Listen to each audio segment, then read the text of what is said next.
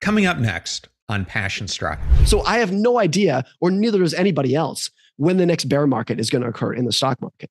But I know with certainty how people are going to respond with greed and fear and uncertainty and their tribal influences and how they interpret the media and the incentives of investors, the incentives of advisors, the incentives of the media.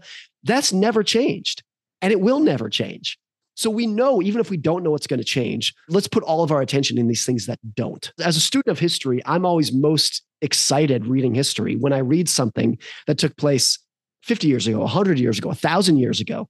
And you realize that if you just change the dates on what you just read from 1823 to 2023, every word would fit right in. So when you find something that doesn't change, you know you found something that's particularly important in the world that you should put a lot of your focus and attention on. Welcome to Passion Struck. Hi, I'm your host, John R. Miles, and on the show, we decipher the secrets, tips, and guidance of the world's most inspiring people and turn their wisdom into practical advice for you and those around you. Our mission is to help you unlock the power of intentionality so that you can become the best version of yourself. If you're new to the show, I offer advice and answer listener questions on Fridays. We have long form interviews the rest of the week with guests ranging from astronauts to authors, CEOs, creators, innovators, scientists, military leaders, visionaries, and athletes. Now, let's go out there and become Passion Struck. Hello, everyone, and welcome back to episode 416 of Passion Struck, the number one alternative health podcast. A heartfelt thank you to each and every one of you who return to the show every week, eager to listen, learn, and discover new ways to live better, be better, and make a meaningful impact in the world. If you're new to the show, thank you so much for being here or you simply want to introduce this to a friend or a family member, and we sure appreciate it when you do that. We have episode starter packs, which are collections of our fans' favorite episodes that we organize into convenient playlists that give any new listener a great way to get acclimated to everything we do here on the show. Either go to Spotify or passionstruck.com slash starter packs to get started. I also wanted to tell you about the Passion Struck quiz. You can find it on the homepage of the Passion Struck website consists of 20 questions, takes about 10 minutes, and you can find out where you sit on the Passion Struck continuum.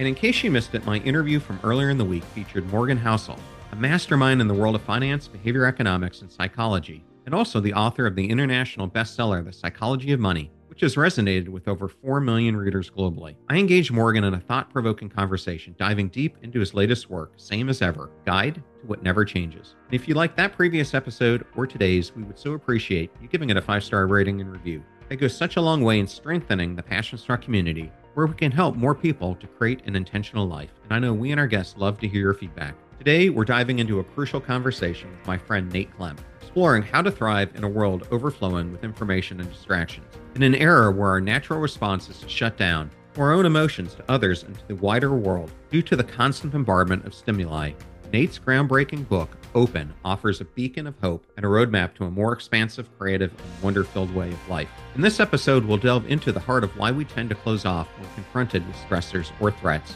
and discover how we can instead train ourselves to embrace the fullness of life's experiences, even in the face of fear, outrage, or heartache. Nate's unique blend of new scientific insights, age old practices, deeply personal narratives sheds light on the modern challenges that make it all too easy to shut down. Join us as we journey through captivating, experiential stories from psychedelic assisted therapy to engaging with political adversaries, from the power of meditation to a host of other tools aimed at opening our minds. Nate also introduces the three shifts of opening breaking free from the habit of mind wandering, choosing engagement over withdrawal, and expanding our perspectives. So, if you're ready to unlock a new level of freedom and experience life in its fullest, expansive form, this episode with Nate Klemp is not to be missed. Thank you for choosing Passion Struck and choosing me to be your host and guide on your journey to creating an intentional life. Now, let that journey begin.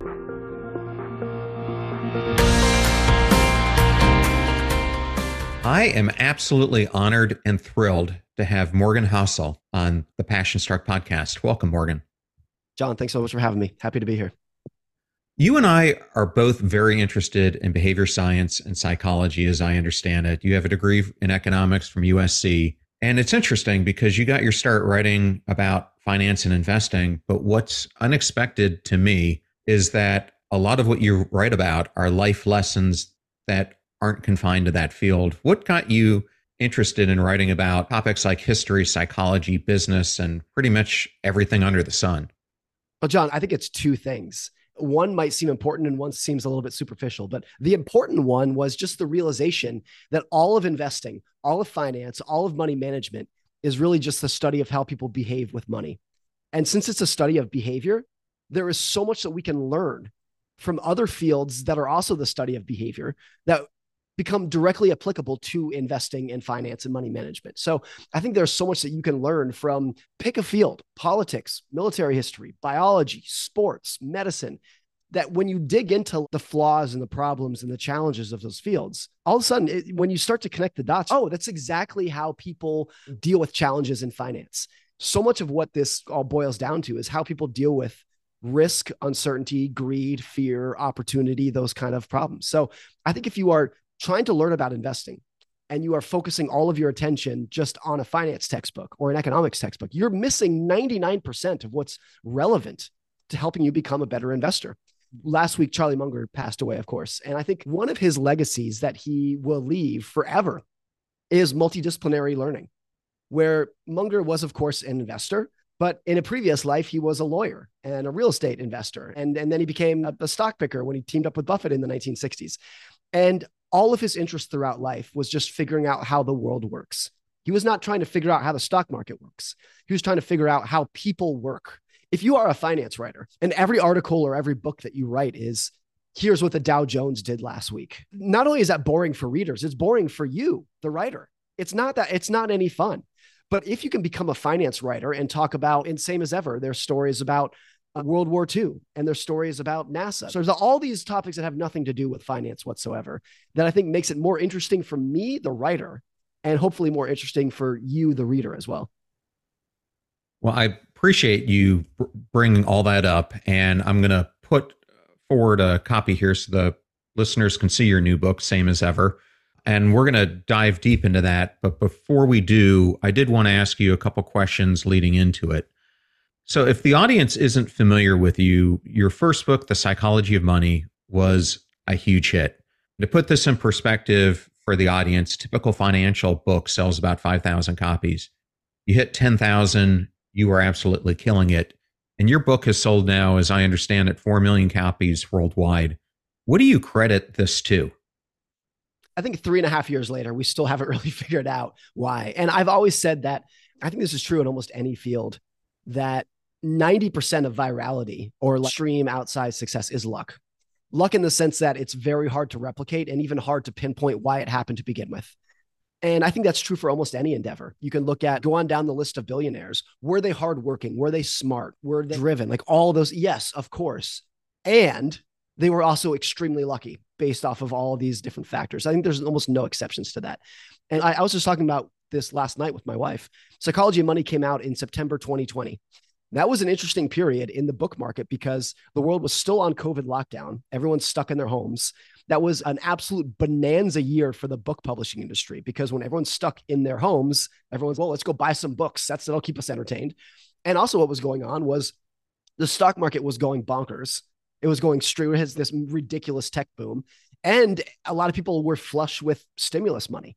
So a lot of people, you put those two together, they're stuck in their homes, they want to read, and for the first time in their life, they're more interested in money and investing than they've ever been in their life. Now, obviously, when we picked September 20 as a published date for Psychology of Money, we picked that date like 2019.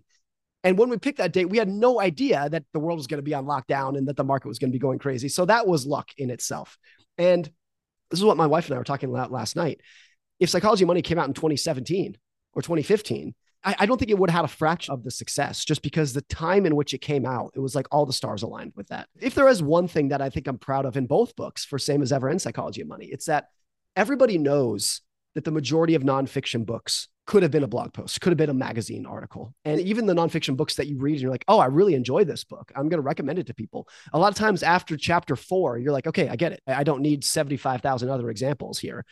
And to me, the only way to combat that problem of the book that should have been a blog post is by writing very short, succinct chapters that could stand on their own. And there is a connecting theme between all the chapters. But rather than rambling on one topic for 200 pages, uh, let's talk about 20 or 25 separate topics that could have lived on their own. What, what I mean by that is you can start either book on chapter 17 and the book will make perfect sense to you. It's not just rambling on one topic. And I think that is something that the online publishing industry figured out years ago, like how fickle people's attention spans are. So you need to be very succinct and to the point. And I think not a lot of authors have tried to bring that to the physical book world yet. And so I was, I, I think that's one, if I look back at the structure of both books, I think that's one thing that I'm proud of. Yeah. The two of you who I've seen do it really well are yourself, and I'm not sure if Jeff, Scott Jeffrey Miller, but he yeah. writes in that way too. Um, and it's it's easy to under underestimate how how short people's attention spans are, and you really have to keep their attention very quickly. And as an online writer, you learn that really very fast because it's easier to track the data. How many people read this article? How far down the page did they make it? You can track all of that in a way that's never really been trackable in the physical book world. So if you grew up as I did and cut your teeth as an online writer, I think those skills become pretty natural of just trying to get to the point as quickly as possible. Get ready to supercharge your hiring experience with Indeed, our fantastic partner. We at PassionStruck are all about seeking smarter, more efficient ways to do things, and Indeed perfectly aligns with this philosophy when it comes to hiring. It's more than just a job site, it's a comprehensive platform that revolutionizes the way you find the perfect candidates. With its powerful matching engine and over 350 million global monthly visitors, Indeed streamlines the hiring process, bringing top talent straight to you. No more sifting through endless unqualified resumes. Indeed does the heavy lifting just for you. And what I love about Indeed is its ability to centralize all your hiring activities, from scheduling interviews and screening applicants to messaging candidates. It's all in one place. During my career, I've hired thousands of employees, and I only wish I had Indeed's efficiency and speed back then. And here's a fact that absolutely blows my mind 93% of employers according to a recent survey, say Indeed delivers the best quality matches over other job sites. That's quality and speed hand in hand.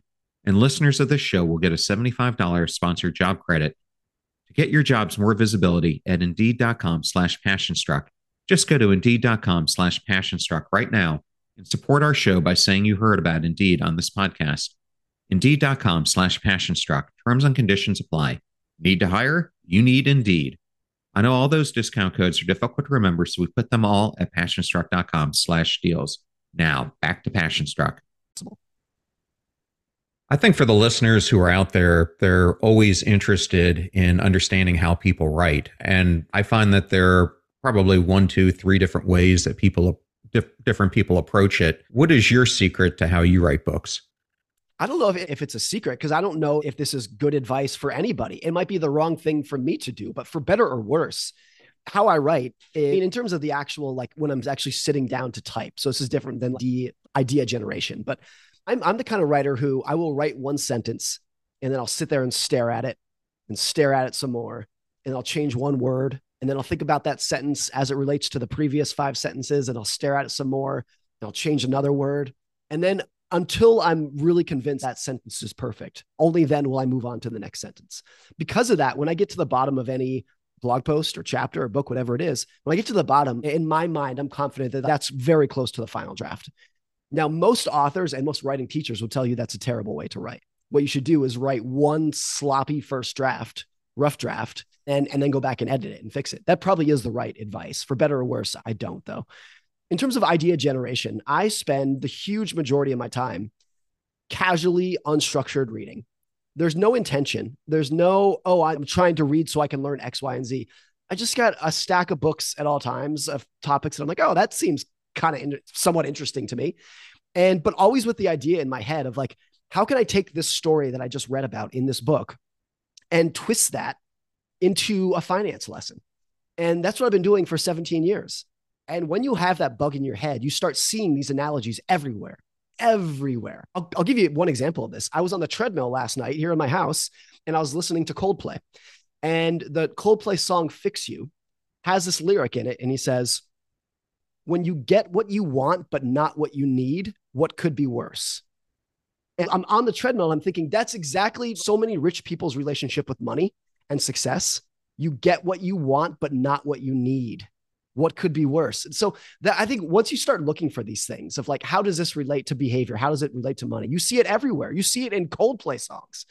And that's the huge majority of what i do. Actually sitting at my computer typing is a very small percentage of what i do just a couple hours per week.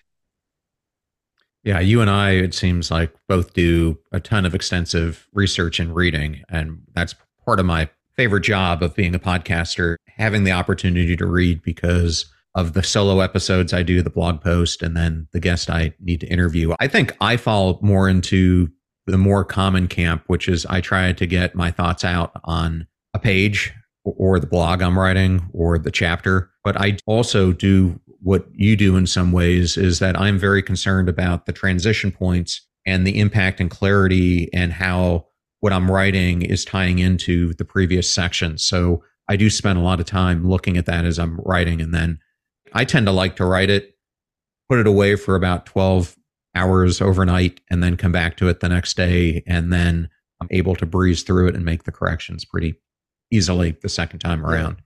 And I guess that's probably the right way to do it. One of the reasons I think I do it the way that I do is because it's hard for me to get really excited about what I'm writing if I know that the previous five paragraphs are a sloppy mess.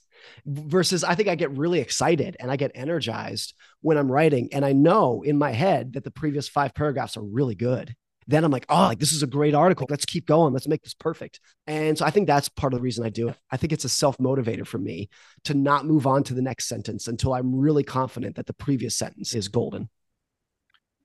Yes, I know for me that when I feel like I have writer's block, I typically just ditch the whole idea because it ends up not being something that I feel like I can write about anyhow. So I'd rather not waste the time and move on. Yep. Well, well, let's move on to talking about Same as Ever. And in it, you start out by telling an interesting story involving candy bars. Can you tell us more about it and how it relates to the core concept of the book? Yeah. So this was last summer. I was having lunch with a guy who's a very close friend of Warren Buffett. And he told me the story that in 2009, he was driving around Omaha uh, with Buffett in the car. Buffett's driving, he's in the passenger seat. And it's 2009. So the global economy is in shambles at this point. It's like the whole global economy is, is rubble. And Omaha was no different. There were like businesses closed down and boarded up. And this friend says, Warren, it's so bad right now. How do we ever get, get out of this? And Warren said, Do you know what the best selling candy bar was in 1962? And the guy said, No. And Warren said, Snickers. And then Warren said, Do you know what the best selling candy bar is today? The guy said, No. And Warren said, Snickers. And then that was it. That's the end of the conversation. The obvious takeaway is just stop trying to figure out how the world is going to change because nobody knows. Find something that is never going to change and put your emphasis or put your investment into something like that. And when I heard that, I knew that was, I, I was already deep into writing same as ever, but it was like, that was just like a perfect example of the point that I'm trying to make, which is stop pretending that we know what's going to change in the future because there's just so much evidence that we don't. And in my 17 years as a financial writer, I think I've become cynical about how bad the industry is at forecasting the next recession, the next bear market. Nobody can do it. And so, with that acknowledgement, I think there's two things you can do. You can become even more of a cynic and just say, nobody knows anything, don't even try. Or you can kind of take that Buffett approach, the Snicker bar approach of like, let's find something that we know is never going to change. These facets of human behavior that have been around with us forever. And then we know with certainty that those traits are going to be part of our future. So I have no idea, or neither does anybody else, when the next bear market is going to occur in the stock market. But I know with certainty how people are going to respond with greed and fear and uncertainty and their tribal influences and like how they interpret the media and the incentives of investors, the incentives of advisors, the incentives of the media. That's never changed and it will never change. So we know even if we don't know what's going to change, we can let's put all of our attention in these things that don't. And so as, as a student of history, I'm always most excited reading history when I read something that took place 50 years ago, 100 years ago, 1,000 years ago. And you realize that if you just change the dates on what you just read from 1823 to 2023, every word would fit right in. So when you find something that doesn't change, you know you found something that's particularly important in the world that you should put a lot of your focus and attention on. Well, this brings me to another billionaire who you talk about at the beginning of the book, Jeff Bezos. And Jeff is someone I actually write about in my upcoming book as well, in a chapter that I write about him being an originality embracer. And it's really this combination of originality and adaptability that I talk about. But in your book, you write about that Jeff is often asked what's going to change in the next 10 years, but he's almost never asked what's not going to change in the next 10 years. And he says, I submit to you that the second question is actually the more important of the two. Why is it that the things that never change are important because you can put so much confidence into knowing how they'll shape the future? Yeah. So for Bezos' example, when he's talking about Amazon, he said it's impossible to imagine a future in which Amazon customers do not want low prices, fast shipping, big selection. Impossible to imagine those things going out of fashion. And because of that, Amazon could invest all of its money, all of its time and energy into doubling down on those things, knowing that they will be just as important 10 years from now as they are today. And you can't say that about new technologies, new computing systems, new supply chain lines. Things change all the time. And so if you are a car manufacturer today, you don't know what styles, what configurations, what engines are going to be in favor 10 years from now. You don't know. But something like low prices, big selection, those are going to be. So put your attention into that. And I think that idea really expands to a lot of areas in life. And that really is the premise of the book. Here are the things that, regardless of what the future holds, and I don't know what it's going to hold, but regardless of what does happen, I know that people are going to respond and act in these 23 ways that I lay out in the book. That's great. And in the book, you actually touch upon how business leaders often let success cloud their judgment, leading to complacency and entitlement, which ultimately results in the loss of their edge. And this resonates with the theme that I discussed with Jim McKelvey, who you probably know, the co founder of Square. And I was interviewing Jim for the book. He emphasized to me as I was asking him, out of all these entrepreneurs that you work with, why do so many of them fail? And he said, they falter in their success because they lose focus on the unique problem that they were uniquely suited to solve. How do you see the interplay between managing expectations, as you discuss in both the psychology of money and same as ever, with maintaining a sharp focus on one's unique purpose, as McKelvey suggests, in the journey towards sustained success? I think what a lot of this is in terms of sustainable success, if you look at people who have been successful for a long time in their individual career or businesses that have been around for a long time, I think what a lot of it is, what made you successful to begin with was probably some degree of fear and paranoia, like a drive, a fear of not making it. And that's why your business was successful. That's why your career was successful because you woke up saying, I need to go solve this problem immediately. And then for a lot of people, once you gain some modicum of success, maybe your company goes public or you get a big promotion in your career, then you, what seems very reasonably, you tell yourself that now you can relax a little bit. Now that you've made it to what seems like the mountaintop, now you deserve to be able to relax. And now, by definition, you have lost what made you successful to begin with. And I read this profile about NVIDIA recently, which of course is just ridiculously successful. And the unofficial motto of NVIDIA for employees and managers is we are always 30 days from going out of business.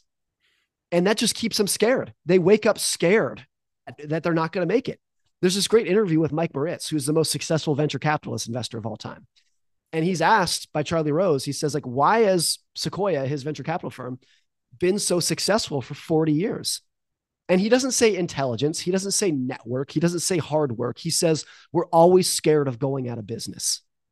And I think that is so rare and so unique and much more common for individuals and businesses is to take what seems like a justified sigh of relief and to let your guard down a little bit. And then your expectations shift from scared that you're not going to make it towards egotistical that you've already made it. And then that success is somehow entrenched.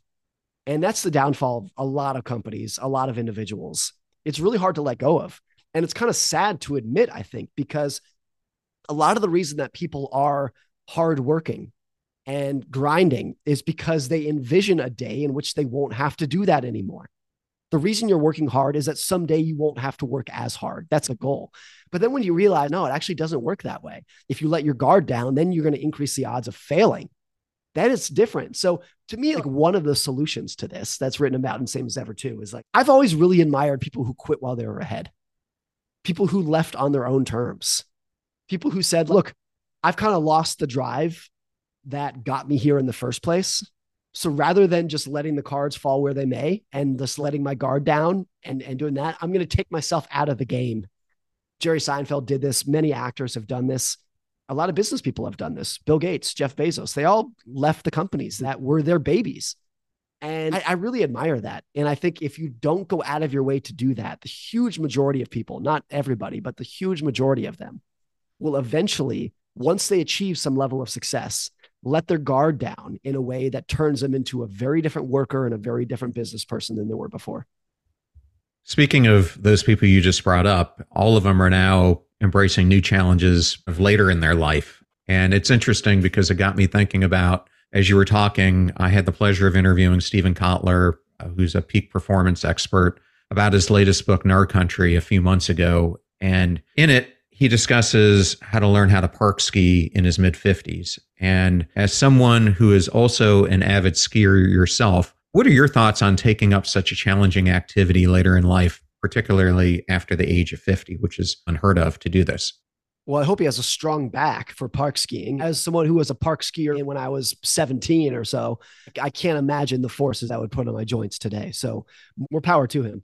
I do think it's true that just state something shockingly obvious that's not insightful. Your brain is a muscle. And if you don't use it, it atrophies. And I think that's this is another area where people, when they retire, they think they can take a justifiable step back and say, I've worked my brain for 50 years. Now I'm going to give it a rest and then it atrophies. And then I think for a lot of people, it's going to lead to some level of boredom or depression, if not serious mental illness that comes from that and like different changes to your brain. And so I, I always really admire people. Munger was like this. Munger, until literally the day before he died, was having Zoom calls with people where he's trying to learn from them. He'd have Zoom calls with professors from Harvard, and he would just sit down and be like, "Teach me about like how this chemistry process works." just like the most curious, active mind you can imagine. I hope, I so hope that I can maintain that when I'm 99 years old. That makes two of us because that's what for me keeps me going is that creativity that's in my life all the time. I can't even imagine what it would be like if I lost that and the ability to be innovative no matter how old I am. Yeah. Well, I'm going to keep going on with this theme of skiing. I love to ski. When I was younger, I used to venture into the backcountry, can't do it anymore. As it turns out, you were a much better skier that, than I think I ever was. And one of the things I think we were both always concerned about in the backcountry was the threat of an avalanche. Can you share your life altering experience with an avalanche that you cover in the book and how it relates to events compounding in unfathomable ways? Yeah, so I grew up as, as a competitive ski racer in, in Lake Tahoe, California. I was on the Squaw Valley ski team and had this experience in 2001. And my two best friends were 17 years old at the time. And we would ski in the backcountry out of bounds where you duck under the ropes that say do not cross. And because that's where the awesome skiing was, it was all untracked and we had the place to ourselves and it was fun. And so when you do that, when you ski backcountry out of bounds, there's obviously no chairlift at the bottom. So when we got to the bottom, we would hitchhike back. We would ski down until it spit us out on a backcountry road and we'd hitchhike back. So the three of us do this one morning we, we ski down the backside of Squaw Valley on the backside of the KT22 uh, chairlift. And we get to the bottom, we hitchhike back. And my two friends, Brendan and Brian, said, Hey, let's go do it again. And I didn't want to do it again. I think that the hitchhiking always kind of freaked me out. I was like, it was the hitchhiking where I thought like we were always about to be abducted. I didn't want to do it. So I was like, hey guys, you go do it again. And rather than hitchhiking back, I'll drive my truck around to the base of the mountain and pick you up. And then so we went our separate ways. Brendan and Brian went skiing. I went to go get my truck and drove around the mountain to pick them up. And when I got to the bottom of the mountain, they were not there. And I didn't think that much of it. Prior to having cell phones, which we did not at the time, people were very comfortable being out of touch. It didn't freak people out if you're like, oh, I don't know where this person is and I haven't seen them in a couple hours. It didn't, I, I figured that they had already hitchhiked back and I just missed them. And then the hours went on, the hours went on. And Brian's mom called me later that afternoon and said, Hey, Brian didn't show up for work today. Do you know where he is? And I told her the truth. Said we skied down the backside of KT22 and I was going to pick them up, but I don't think they ever arrived. And I don't think anyone's ever seen them since. And of course, we started piecing together what that could have meant. It seemed pretty serious. By about midnight that night, we had search and rescue involved.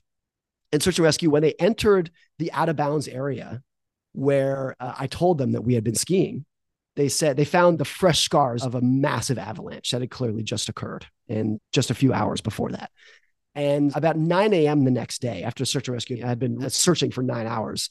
A team of search dogs kind of homed in on a spot in the avalanche field, and rescuers found Brendan Brian buried under six feet of snow. They were dead, of course. And whenever I tell the story, I always have to preface it with thing like, look, you and everybody else has lost somebody dear to you at some point in your life. I know that experience for me is not unique in the sense that somebody close to me died. Maybe the circumstances were different, but it had a profound impact on me when I started realizing that if I had gone on that second run with Brendan and Brian, 100% chance that I would have died with them. It was a massive avalanche. A, a, big avalanche like that is so much force, so much power. Nobody can really survive it. And then, so then I look back and it's like the most important decision that I ever made in my entire life was not going on that second run. And of course, I didn't put any thought into that decision. It was a dumb, brainless decision that I'd put no thought or analysis into. I didn't do a risk reward analysis. I didn't think about the pros and cons. It was just this brainless decision that is an order of magnitude more important than every other decision I've ever made in my life. And I think when you take that to heart, and there are so many related stories in your life, in everybody's life, in the country, in the world of a decision you never thought twice about that went on to change everything for you. Then you realize like how preposterous it is to think that we can predict the future, that you know where you're going to be in five years, that you know where the world is going to be in 10 years. We don't events compound where a little know nothing decision compounds into something incredible. Sometimes those compounding events can be great news.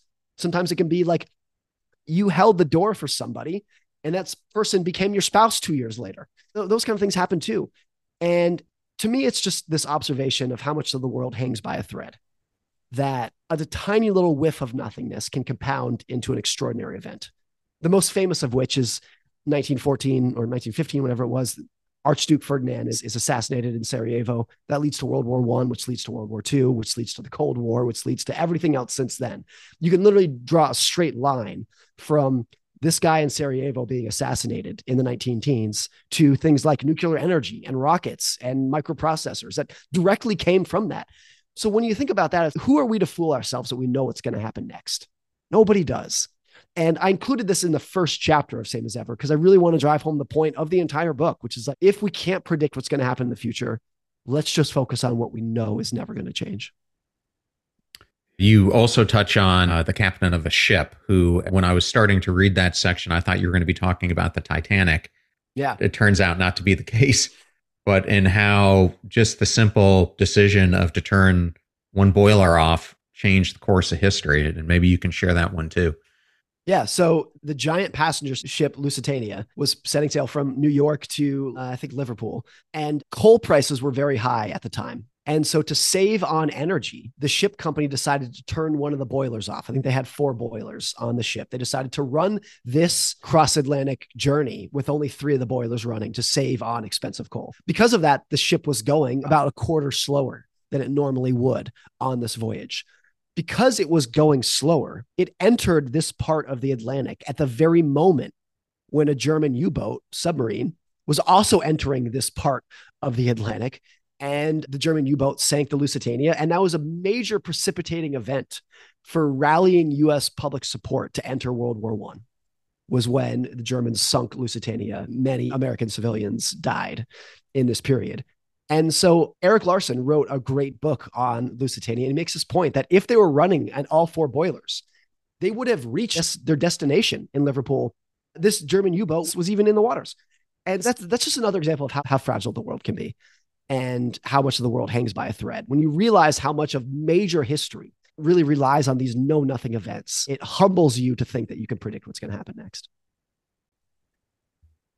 It made me think about a fairly crazy event that happened in my life. I'm a huge bike rider and I used to cycle outside all the time. And Saturday and Sunday mornings, I would do this big group ride. The one on Saturday would have 50, 60 people in it and we were going at a good clip and all of a sudden uh, for whatever reason i was having problems with my shoe clip in the pedal and so i ended up leaving my position kind of in the middle of the pack at the time where i was with the riders and was drifting back so i could deal with it and about 100 feet later I hear this screeching of tires, and this car runs right into a group of riders right where I would have been. Most of them had broken bones. A couple of them had broke their back, broken neck. Really turned out to be a really bad scene. And I just think back upon that. And in a fractions of seconds, an event that I was spared could have been completely different just by that one incident that who would have ever thought it would have compounded like that. So your yeah. point hits home for me.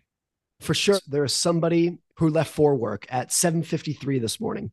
And if they left at 7:52, they would have been killed in a car accident, and vice versa. There was certainly somebody who was killed in a car accident this morning, and if they left their house 30 seconds before or after, they would have avoided it. And so many things are like that in the world. It's, it's really kind of scary to think about. Tim Urban, the author, he writes if you had a time machine and you can go back in time, you would be terrified at making any decision because you would be so cognizant of what that decision could eventually compound to in the future.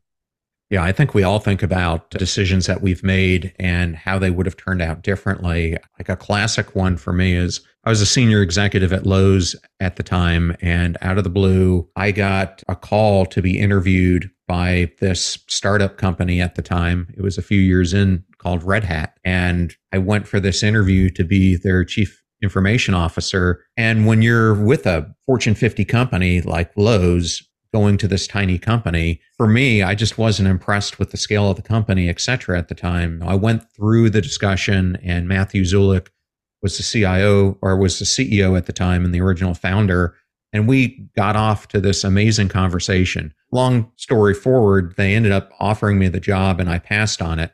And as fate would have it, my first cousin went to Duke and his roommate was Matthew's son. And I got back in touch with Matthew through that. And he says to me, You made one of the most colossal mistakes in history. I go, I have no idea what you're talking about. He goes, I knew at that time that I was going to be leaving the company and I was actually hiring this position to be my successor. And I look back upon that and just wonder what if, given the trajectory of where Red Hat has gone. But as I look back upon it, I let my ego get in the way of seeing what could have been just a remarkable opportunity. Here's where the what if comes in. So That's a wonderful story. But what if could have meant that you did take the job and it ended up being massively stressful and it could have ended relationships that you've had with your friends because it took up so much of your time. There's like the what if is goes so far beyond how much money you could have made if you had taken that job. There are so many other things. So when you contemplate how different your life could have turned out, I don't think even when it's obvious when things would have turned out better or seemed like this, I don't think it's necessarily better or worse. It's just different. Your life would have turned out very different than it did. But it's, it's very easy to overlook the potential downsides of that. It's also possible that they would have hired you and after a year you would have gotten fired or whatever. I'm making all this up. And that because of getting fired, that crushed your ego. There's a million different ways that it could have gone. I think just acknowledging that how fragile these decisions can be is the point without really know without really having a clear understanding of where exactly the path that it would have taken you. That's a really interesting point. And I'm gonna switch here to a little bit different topic, and that is the topic of social debt.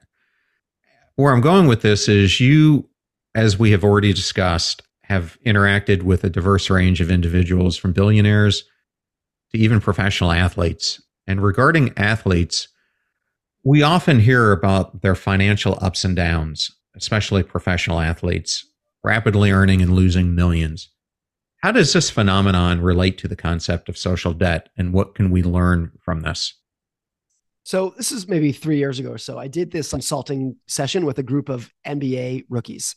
And the purpose was it was everybody knows the path of a lot of professional athletes where a lot of them grew up in inner city poverty and then they get signed as a professional athlete. They make millions of dollars. Their career is three or four years. And then once they got to get cut and they're not making money anymore, they're bankrupt. It's such a common path for a lot of these athletes. And one of the NBA players, he was, I think he was 19, he was a really, he was a young kid. He said something that I thought was so profound. He's like, when you grew up in poverty, and then all of a sudden when you're 19, you're making $10 million a year, that is not your money. That is mom's money, dad's money, cousin's money, grandma's money, neighbor's money, friends' money. You can't just tell all your friends who are living back in deep poverty, best of luck to you. I got my money. And he said a lot of the reason that athletes go bankrupt. It's not because they bought themselves a mansion, it's because they bought their fifth cousin a modest house and felt that they were obligated to do to help them out. And so that to me, I phrased it as this concept of social debt. And social debt can come in many forms.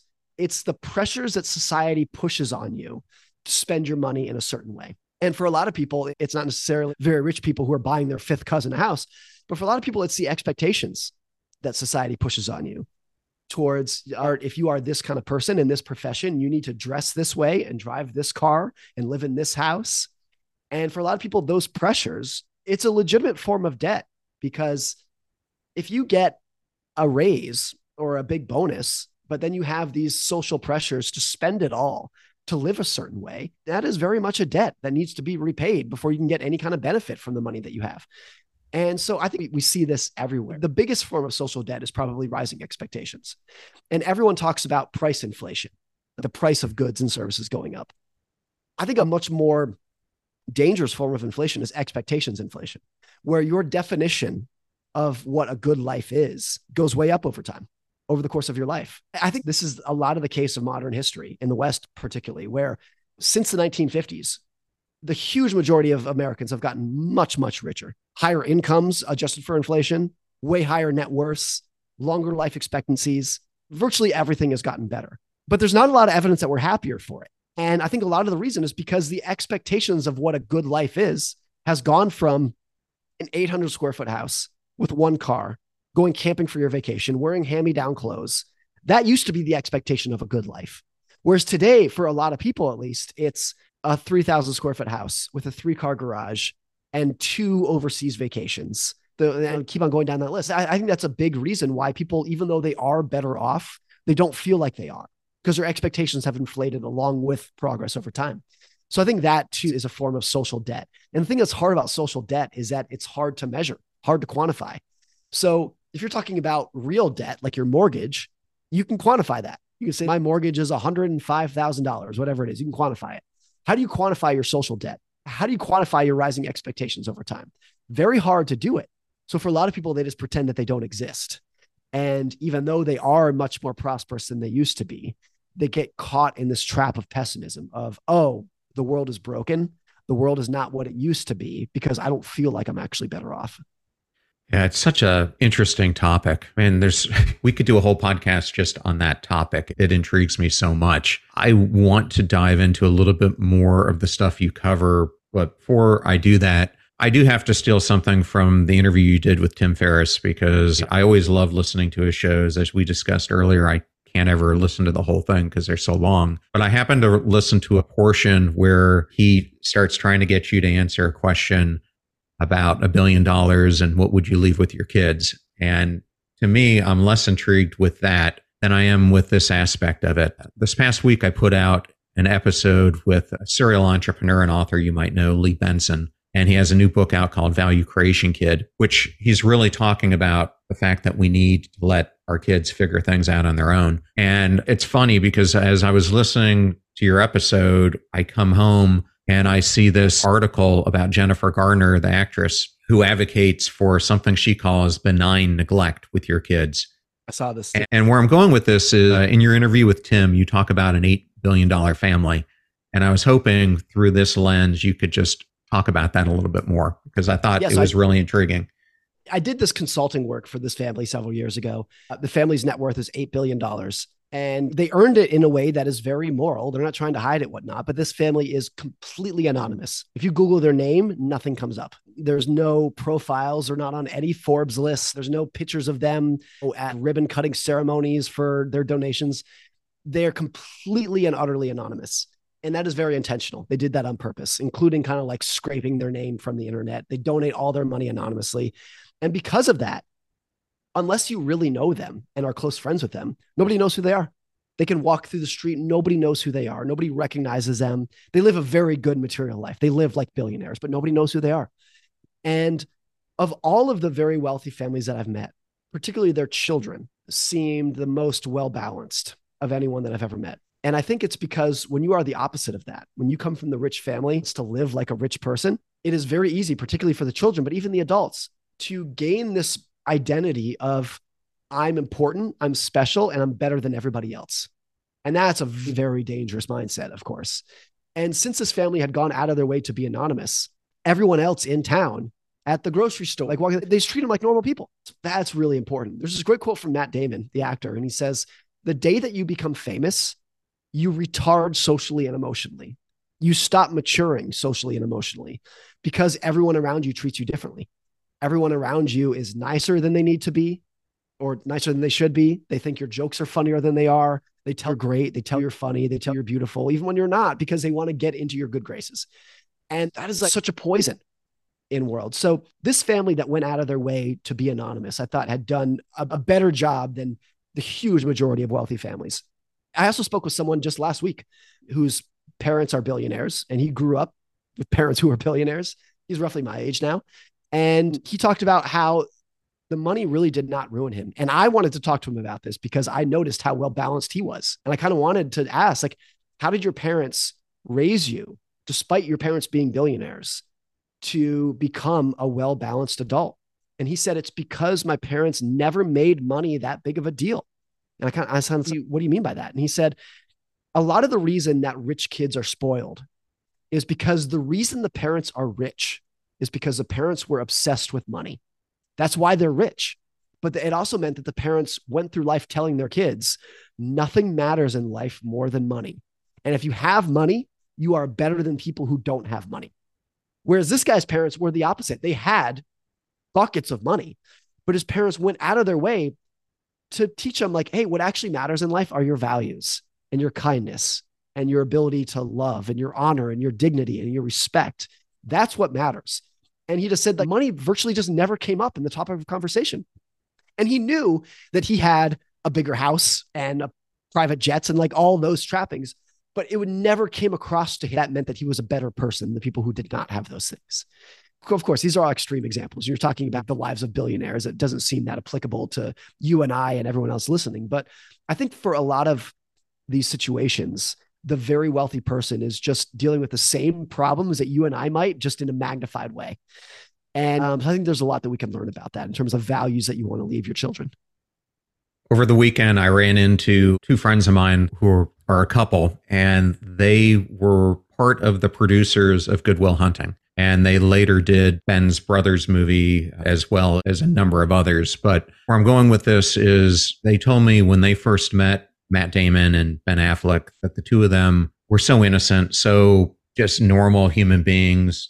They said Robin Williams was like a father figure to them. Uh, the stories are just fantastic. But I remember asking Meg, now that you've known these guys for decades, how have they changed? And she goes, Well, one of them has stayed down to earth and the other hasn't.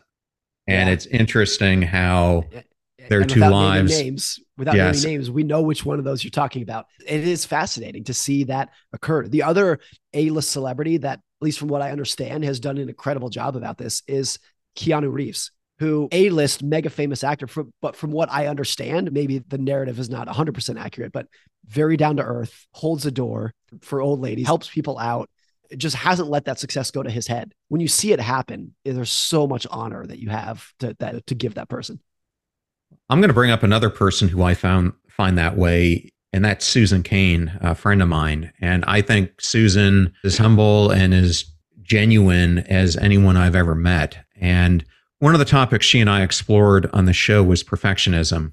And then more recently, I had a really in depth conversation with Jennifer Wallace about her book, Never Enough, which is about toxic achievement culture, which to me is really form of perfectionism. And this is something that you cover in the book, and I think it's an important topic right now. Why do you think there's a huge advantage to being a little imperfect? And what can the listeners learn from this? So much of it is like in your business, in your life, in your career. If you are always scheduled to 100% efficiency, as in every minute in your schedule is booked. And then for a lot of people, they're like, good, that's when I'm maximizing my potential. I think for what you're missing there is how much of what matters in life and your career and your business is the creativity that you're going to get from unstructured thought, which is like for me, and I think this is very common for a lot of people. I get my best ideas when I'm running or driving or in the shower or walking my dog. I don't get them when I'm sitting at my desk trying to be creative. Never. It always comes when you just have unstructured thought. And a lot of the best thinkers over time Albert Einstein was like this, Bill Gates was like this, Abraham Lincoln was like this. They purposely structure huge chunks of their day to have nothing in particular to do. And they would sit on the couch and daydream. They would go for a walk. They would call a friend.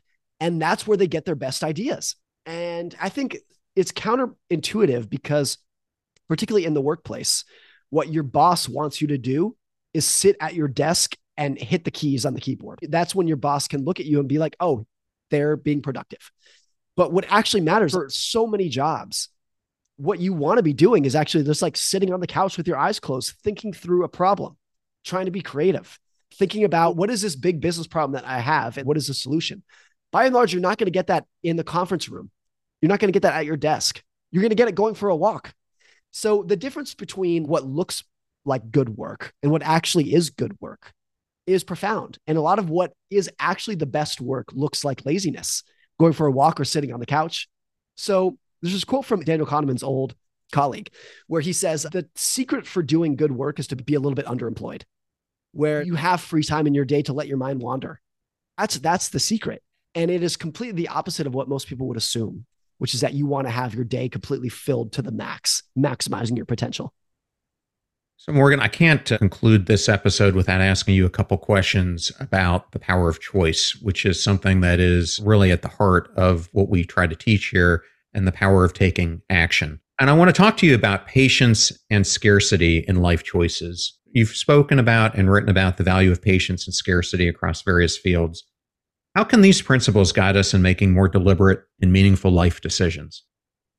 Well, good opportunities for anyone are going to be very scarce over time. If you're an investor or in your career, there's not just an abundance of great opportunities being thrown at you every day. And so I think for a lot of people in investing, I mean, it's definitely true in investing that how you behave 1% of the time is going to determine the vast majority of your lifetime investing results.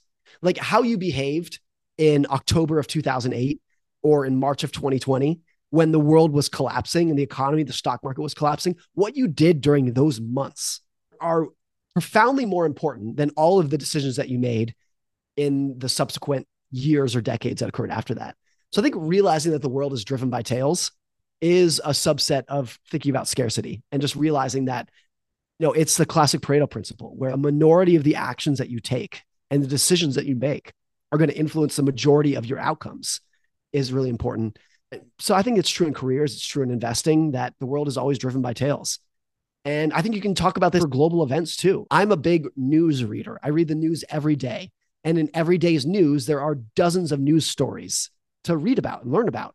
But if you look at the last 25 years, there's really only four stories that truly move the needle 9 11, the financial crisis, COVID, and one or two other things. It's like, it's always the case that in any decade, one or maybe two news events are more consequential than the thousands of others that occurred here. So I think that's a big part of learning about scarcity is just learning how much the world is driven by tails.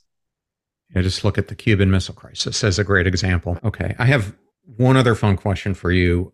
I read my books differently. I go to the back and then I go to the front.